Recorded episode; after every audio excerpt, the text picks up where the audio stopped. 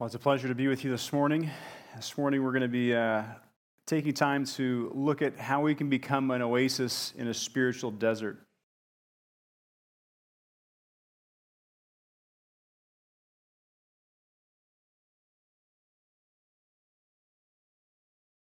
I have to open my right set of notes, otherwise, you get a different, different message there. Uh, just it's a real joy for us to be here. As, uh, as uh, Daniel mentioned, uh, this has uh, been a church we've been at uh, for a while now, and um, you guys have been a great part of our ministry.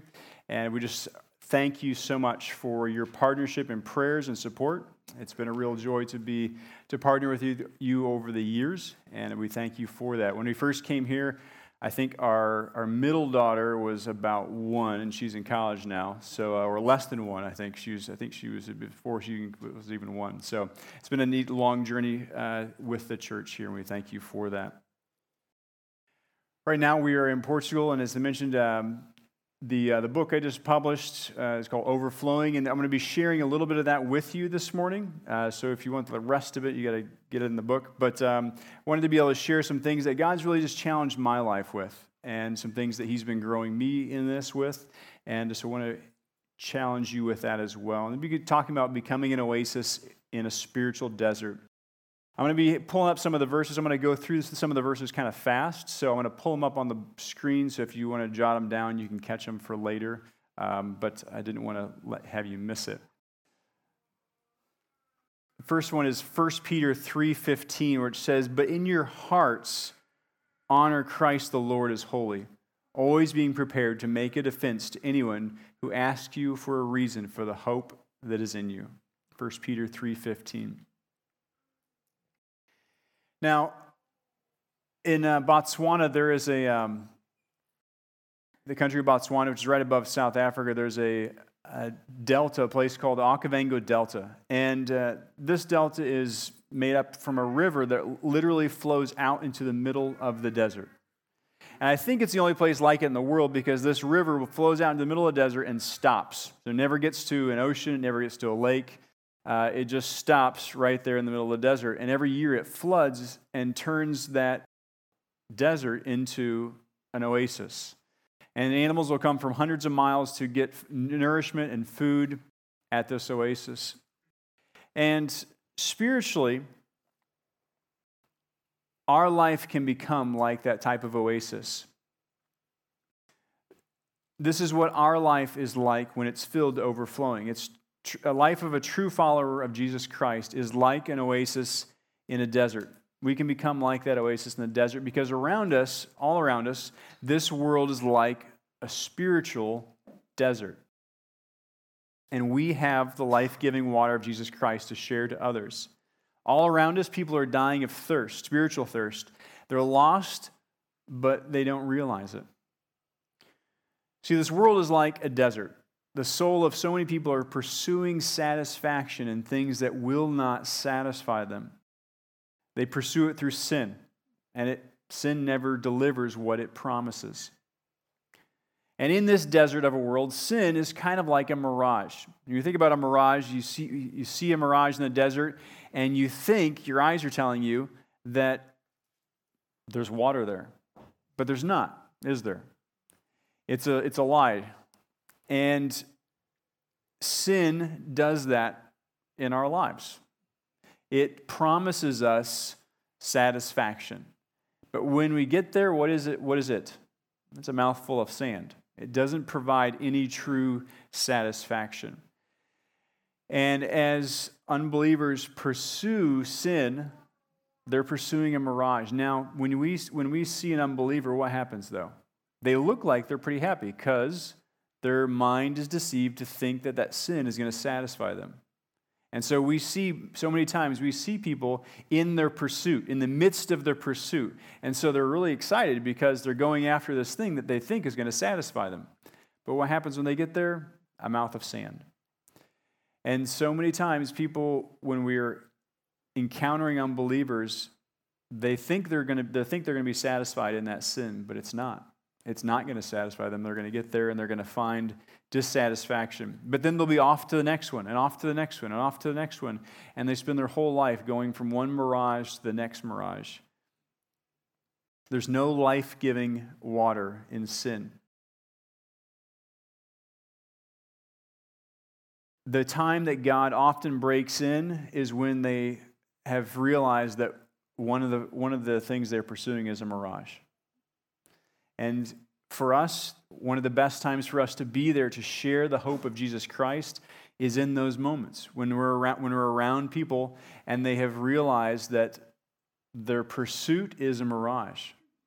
And that's when we need to be there to share the hope of Jesus Christ with them. Even when people are in the midst of their pursuits, though, even when they haven't realized it's a mirage, God can still break in and help them to see their mirage hunting, their chasing mirages. So, what we're going to be talking about today, though, is how we can be that oasis in the desert. Now, for us to become that type of oasis, there's a few different things that need to happen in our life. The first one is that we must stay connected to God. The only way that we have anything to offer anyone else is if Christ is flowing in and through us. We can't minister from an empty stream. The second is that we have to allow Him to flow through us and push out sin that remains in our life. We have to allow Him to push that out so that He can change us and flow through us. If we're allowing sin to fill our life, He's not going to be flowing through us in the same way. So, those are a couple different things that we go through in the book. I'm not going to touch on those today, but those are so foundational to who we are and what we have to offer others as we minister to them and share the Christ with them. But what we are going to be focusing on today is staying connected to lost people. So, even, even if we are staying connected to God, if we're allowing Him to push out the barriers of sin in our life, if we're not connecting to lost people, we're not an oasis. God's life giving water is the message of the gospel that's meant to be shared with others. I want you to kind of picture in your mind a, uh, you're, you're near the desert there, and, uh, and you have backing up to your, uh, backing up to your door a, a water relief truck. Now, you can do a couple different things with it. You can fill your private swimming pool with it, or you can share it with the people that are dying across the street of thirst? Which one are you going to do? So many times we, we keep it to ourselves, but the message of the gospel is meant to be shared. That life giving water is meant to be given to those in need of that water. Jesus tells us in Matthew 28 to go, therefore, and make disciples of all nations. Now, how important are someone's last words to us? Or our last words on, on, on, on life.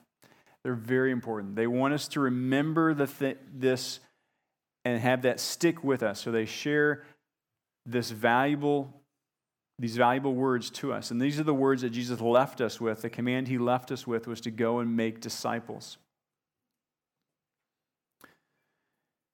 This doesn't mean that all of us go into overseas missions, but it does mean that every single believer in Jesus Christ is called to go towards lost people, to be sharing the message of the gospel with, with the lost. If God leads us to stay, we're to be going towards lostness. If He calls us to go, we're to be going towards lostness. And so, to please our Master, to please God, we have to fulfill His command. To ignore it to ignore the command to go towards the lost and make disciples is like taking that water truck and filling our private pool with it and keeping it all to ourselves. Like the unwise servant who buried his talent, we don't please the master if our life-giving if the, his life-giving water is kept to ourselves and not shared with other people. To reach the lost though, we have to go to them and connect with them. So, what does it mean to connect with, with the lost? It means to have opportunities to share the gospel with, the, with lost people. And to do that, we need to be building relationships with unbelievers. We need to reach people where they are. In Europe, where we minister and work alongside the missionaries there, the vast majority of people are not going to come to church to hear the gospel. We need to go to them. And more and more so in the States, that's, gonna, that's happening as well as here. We need to be going to the lost people. So we should always be looking for opportunities to share the gospel, to share gospel truths in our normal everyday interactions. But even beyond that, we need to be intentionally building relationships with lost people as well. One of our missionaries in Portugal encourages his church to uh, find their tribe. And what he means by that is find what you enjoy, what you enjoy doing and then go do it with lost people. So by doing that, they, they see our joy in Christ. They see our life lived out. They see the message of the they hear the message of the gospel and they see it lived out in our lives, in our conversations. Others will have the opportunity to listen to our words and see it lived out in our life. They see the overflow of joy in God. And when you think about joy, uh, when people look at your life, what do they see in your life? Do they see joy in Christ? You see, joy is a response to something that we value or see. It's impossible to pursue joy in itself. You have to pursue joy in something. And we are called to pursue our joy in God. In Psalm 37 4, it says, Delight yourself in the Lord, and he will give you the desires of your heart. Joy in God is actually a command. That's a good command, right? Delight yourself in the Lord. So God tells us, commands us to delight ourselves in Him. Why? Because He is the most satisfying treasure in the entire universe. He alone is going to satisfy our hearts. In Psalm 34 says, says, Oh, taste and see that the Lord is good. So, why does God want us to find joy in Him?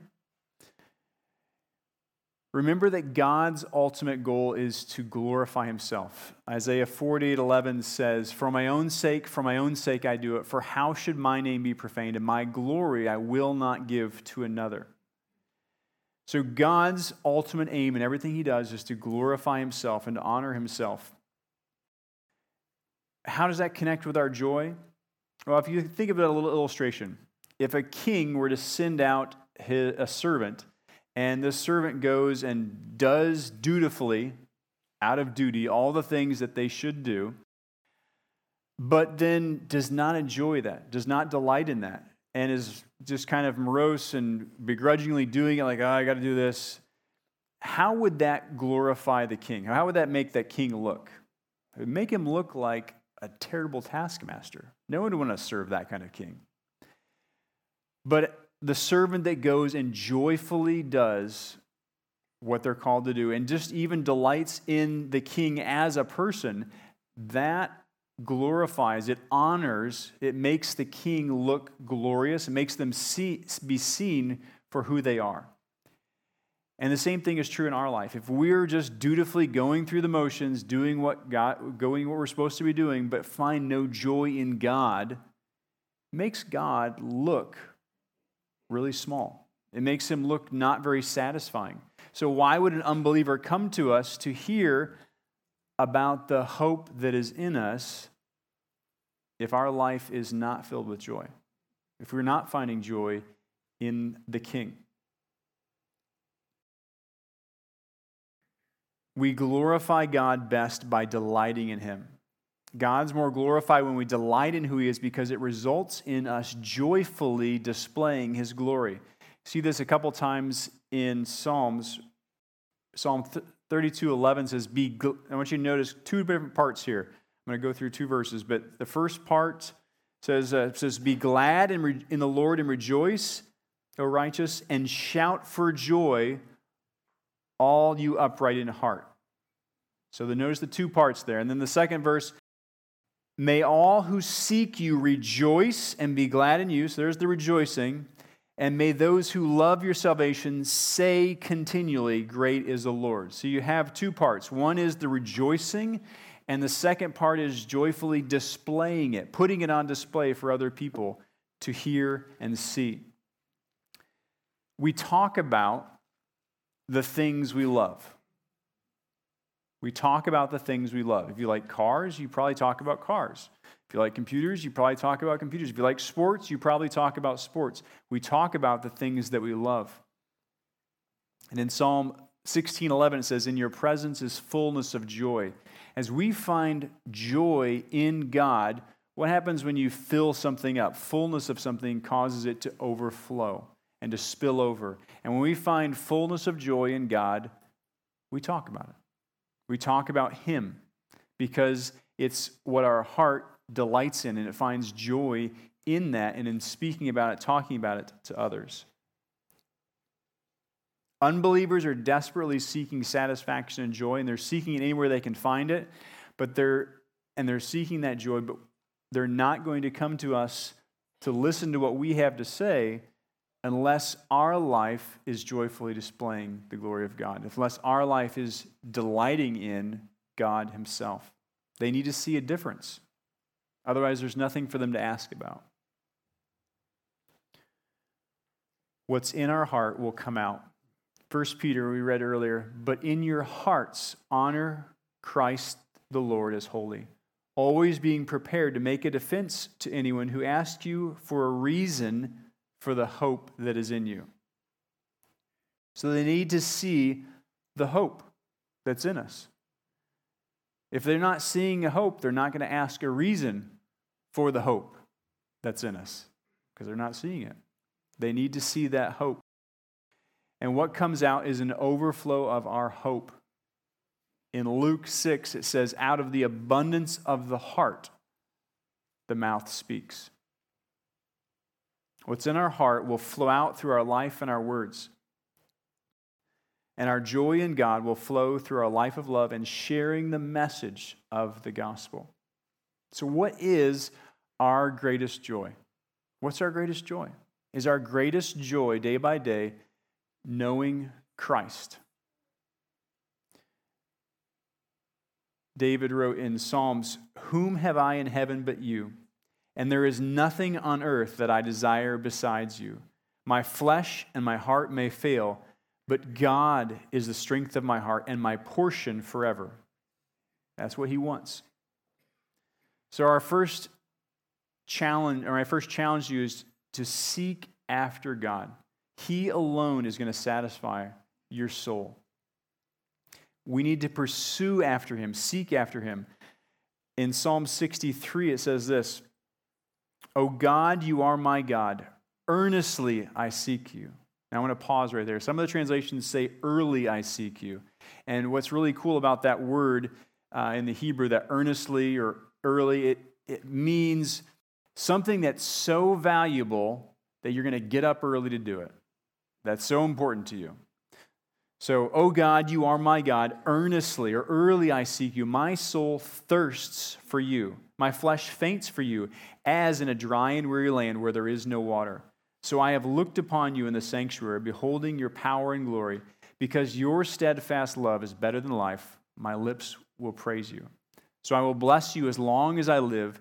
In your name I will lift up my hands. My soul will be satisfied as with fat and rich food, and my mouth will praise you with joyful lips. So, even there, you kind of see that picture of that satisfaction in a dry and weary land, like finding an oasis in the middle of the desert. That is what finding Christ is like spiritually to our life. If our joy in God is small, seek after Him. Spend time with Him, and He will satisfy your soul. To enjoy Him, you have to spend time with Him. It doesn't just happen uh, like, you know, put your hand on the Bible and via osmosis, we're, we're suddenly have a great relationship with Him. As in any relationship, it takes time, spending time in the presence of God. If you wanted to uh, delight in the Grand Canyon, what do you do? You need to go and actually be in its presence. You, you can't just uh, think about it. You need to go and delight, be in its presence. And the same thing is true of God. We spiritually go into his presence to spend time with him and delight in him.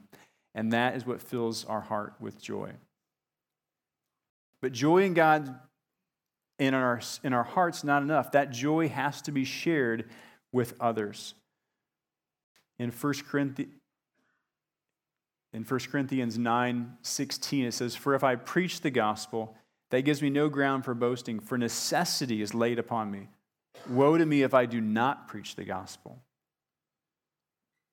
As servants of God, we are to be messengers. God's entrusted us as his servants with a message to speak the gospel of Jesus Christ. And this message isn't just for pastors or missionaries, it's for all Christians. We're all called to be messengers. Matthew 28 says, Go therefore and make disciples of all nations, baptizing them in the name of the Father and of the Son and of the Holy Spirit, teaching them to observe all that I've commanded you. And behold, I am with you always to the end of the age. So there's no like get out of jail free card, or uh, there's no one that's exempt from being a messenger. In 1 Corinthians, it says, He who plants and he who waters are one, and each will receive his wages according to his labor, for we are God's fellow workers. And it's so cool to be called God's fellow workers, that God allows us, his children, to be part of his plan of bringing salvation to the world. As servants, we're to be bold and unashamed of the gospel. We're to plant seeds like God's fellow workers. Who we are is more important than what we do, but what we do is also important. It's more than important, it's essential. It's, it's an essential part of what God has called us to do. Who we are in, in obeying Him is the first step. And the reason that who we are is more important because if our life contradicts our message, then it destroys the message. For others to take the message seriously, our life has to validate it. The messenger's life validates the message, but the message still has to be proclaimed, it has to be shared.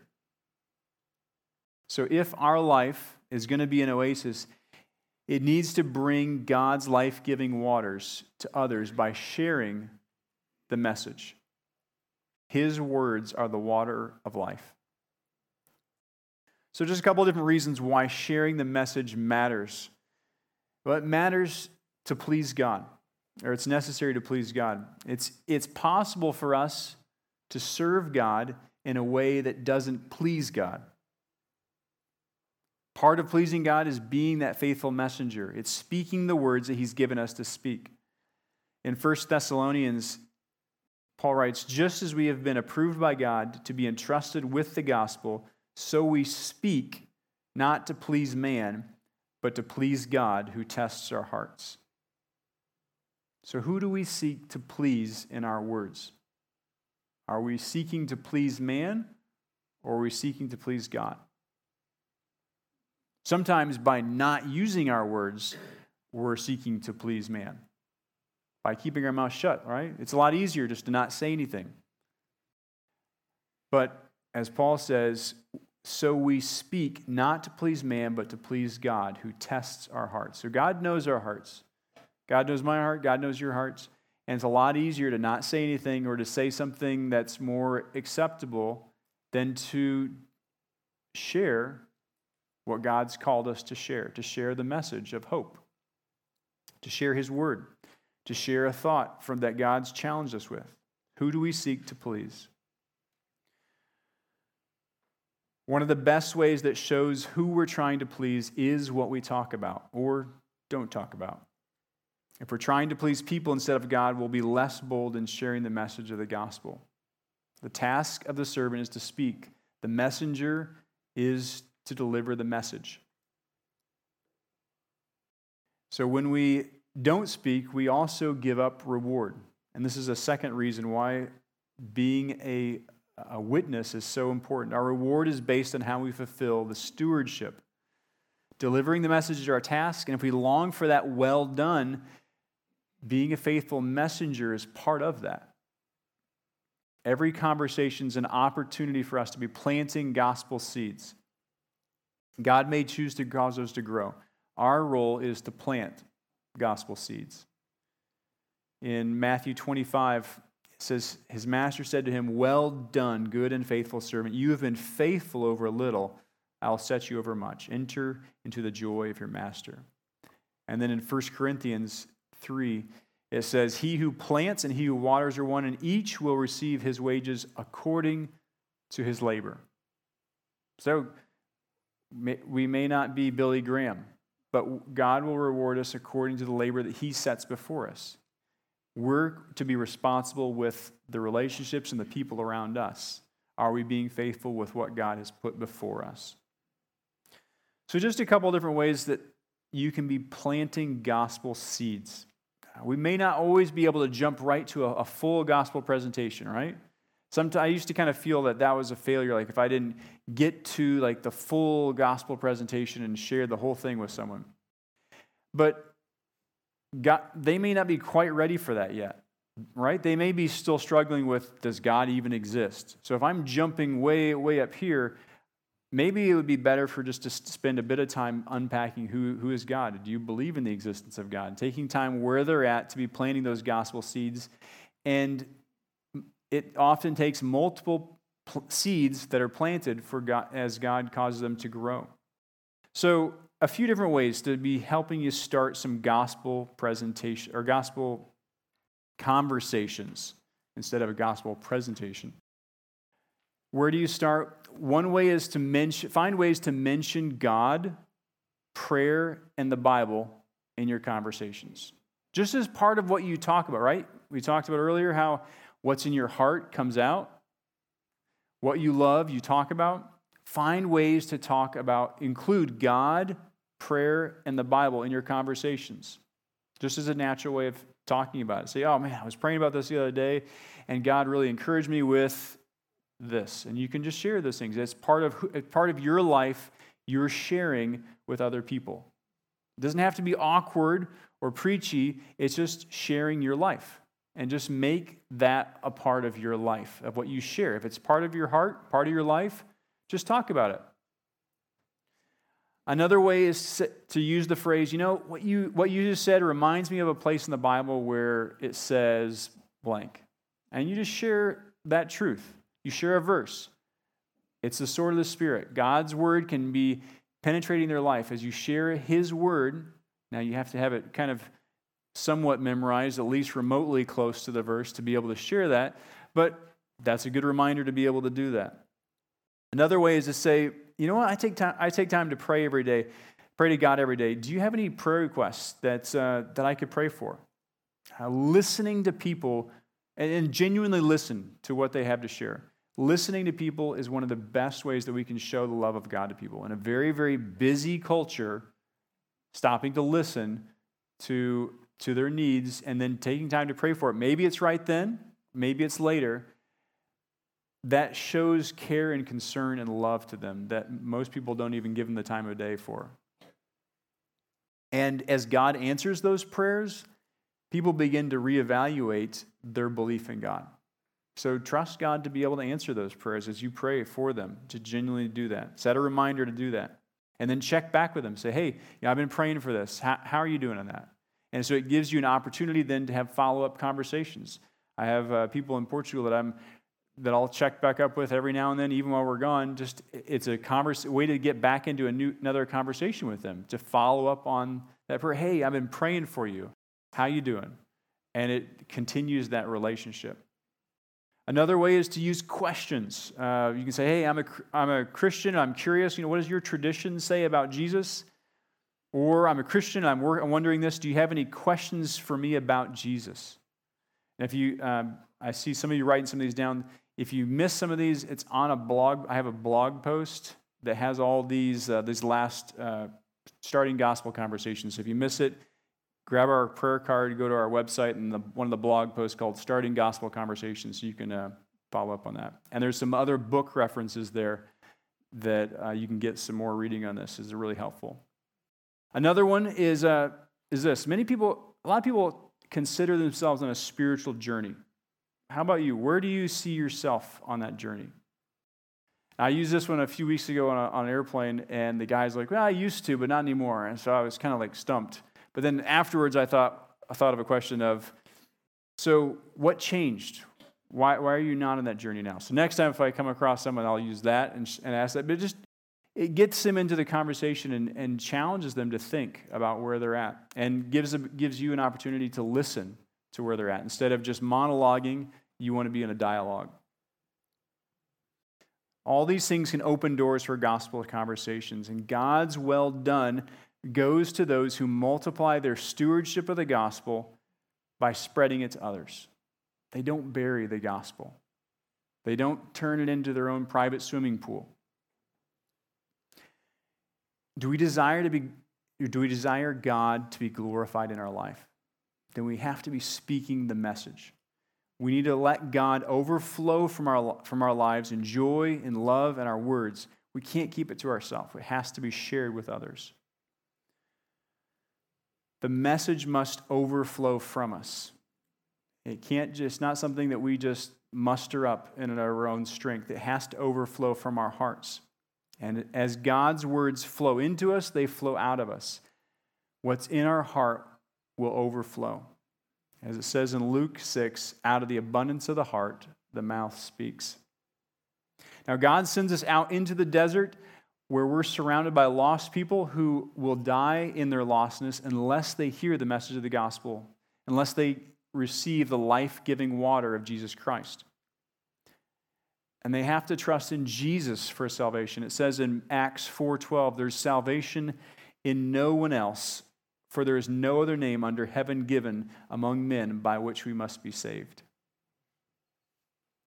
In, in John 14, 6, it says, I am the way, the truth, and the life. No one comes to the Father except through me. There is no other door to get to God. We, the only door is through Jesus Christ. It's an amazing example of this. Um, if you remember back in the Old Testament, um, when the Israel one of the one of the times the Israelites had sinned and they were rebelling, and God sent the snakes, uh, the serpents, to come, and they were if they were bit by the snake, they would die. And they cried out to Moses to save them, and God told Moses to make a bronze serpent uh, and put it on a pole. And if you ever see it in the back of an ambulance, that's, that's the symbol. That's where that came from. So they, and God told them if they look at that serpent, that they would be saved. They had to look to that serpent in faith. Now, that serpent wasn't going to save them, but what saved them was their faith in God. If they truly believed in God, they would look to that, to that snake, they would look to that serpent, and they would be saved. And so that looking was an evidence of faith. They were saved by faith. And then when you get to the book of John in the New Testament, where it, and it says, just as Moses lifted up the serpent in the wilderness, so will the Son of Man be lifted up. And so Jesus was lifted up on the cross. And so, just like those people in the, in the Old Testament had to look in faith, in their faith in God, that was evidenced by their looking to that serpent, they would be saved. In the same way, all who look to Christ in faith, that I am a dead man apart from the salvation of God, they look to Christ for salvation. That's what it means to have faith.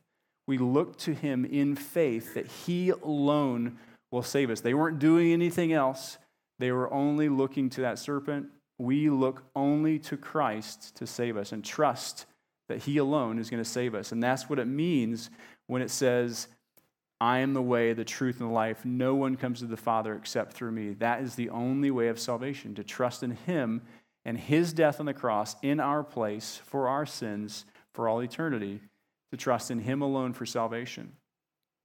But to believe this, others have to hear the message.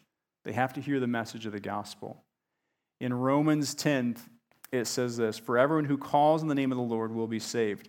How will they call upon him in whom they have not believed? And how are they to believe in him of whom they have never heard? And how are they to hear without someone preaching? And how do they to preach unless they are sent? As it is written, how beautiful are the feet of those who preach the good news. Servants who are pleasing and useful to God both model the message and share the message. Our well done is contingent on how faithfully we're sharing the message. How are we sharing the message of Christ? And our prayer today is that you, that each of us, myself included, that we would be continually overflowing so that the life giving water of Christ will overflow from us to a lost and dying world. Without the message, there's no oasis. Without the message, there's no oasis. But with it, our life can overflow to a world in need. Our life can be that oasis that people need to find salvation, to find hope. And I pray that that will be the case for all of us, no matter where He takes us in the world, that we would be overflowing for Him and become that oasis. Let's pray. Dear Heavenly Father, we thank you for your life that you've given to us. We fa- thank you the fact that we have our salvation in you because there is salvation in no other name except Jesus Christ.